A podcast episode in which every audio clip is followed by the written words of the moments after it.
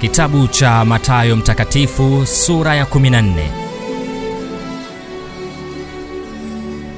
Wakati ule Mfalme Herode alisikia habari za Yesu, akawaambia watumishi wake, huyo ndiye Yohana Mbatizaji amefufuka katika wafu, na kwa hiyo nguvu hizo zinatenda kazi ndani yake. Maana Herode alikuwa amemkamata Yohana, akamfunga, akamtia gerezani kwa ajili ya Herodia, mke wa Filipo nduguye, kwa sababu Yohana alimwambia, si halali kwako kuwa naye. Naye alipotaka kumuua, aliwaogopa watu, maana walimwona Yohana kuwa nabii. Hata ilipofika sikukuu ya kuzaliwa kwake Herode, binti Herodia alicheza mbele ya watu, akampendeza Herode hata akaahidi kwa kiapo ya kwamba atampa lolote atakaloliomba. Naye huku akichochewa na mamaye akasema, nipe hapa katika kombe kichwa cha Yohana Mbatizaji. Naye mfalme akasikitika, lakini kwa ajili ya viapo vyake na kwa ajili ya wale walioketi chakulani pamoja naye, akaamuru apewe. Akatuma mtu akamkata kichwa Yohana mle gerezani. Kichwa chake kikaletwa katika kombe, akapewa yule kijana akakichukua kwa mamaye. Wanafunzi wake wakaenda wakamchukua yule maiti, wakamzika, kisha wakaenda kumpasha Yesu habari. Naye Yesu aliposikia hayo, aliondoka huko katika chombo, akaenda mahali pasipo watu faragani, na makutano aliposikia walimfuata kwa miguu kutoka mijini mwao. Yesu akatoka, akaona mkutano mkuu, akawahurumia akawaponya wagonjwa wao. Hata kulipokuwa jioni, wanafunzi wake walimwendea wakasema, mahali hapa ni nyikani tupu, na saa imekwisha pita.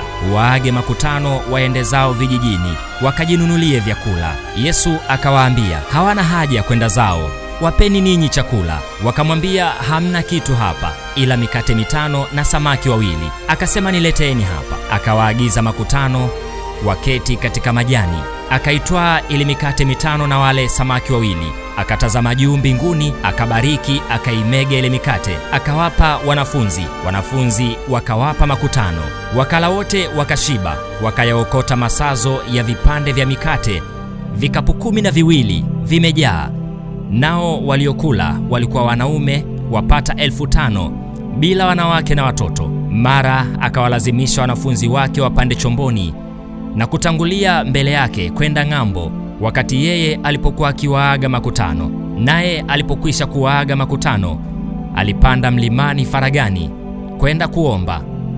Na kulipokuwa jioni, alikuwako huko peke yake, na kile chombo kimekwisha kufika katikati ya bahari, kinataabika sana na mawimbi, maana upepo ulikuwa wa mbisho. Hata wakati wa zamu ya nne ya usiku, Yesu aliwaendea akienda kwa miguu juu ya bahari. Wanafunzi walipomwona akienda juu ya bahari wakafadhaika, wakasema ni kivuli, wakapiga yowe kwa hofu. Mara Yesu alinena akawaambia, jipeni moyo, ni mimi, msiogope. Petro akamjibu akasema, Bwana, ikiwa ni wewe, niamuru nije kwako juu ya maji.